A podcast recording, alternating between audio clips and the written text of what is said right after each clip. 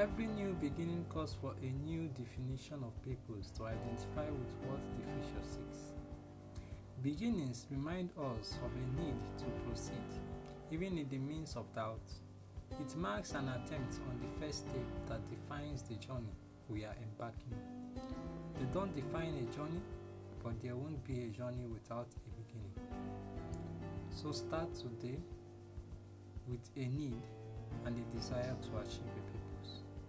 Because life and whatever it becomes depends on our first identification of what we desire and the will to pursue it to the end, and lies with a greater thought, for you are the truth about God's creation. Thank you. I am Awuse Shukuneke Augustine. Till we meet again.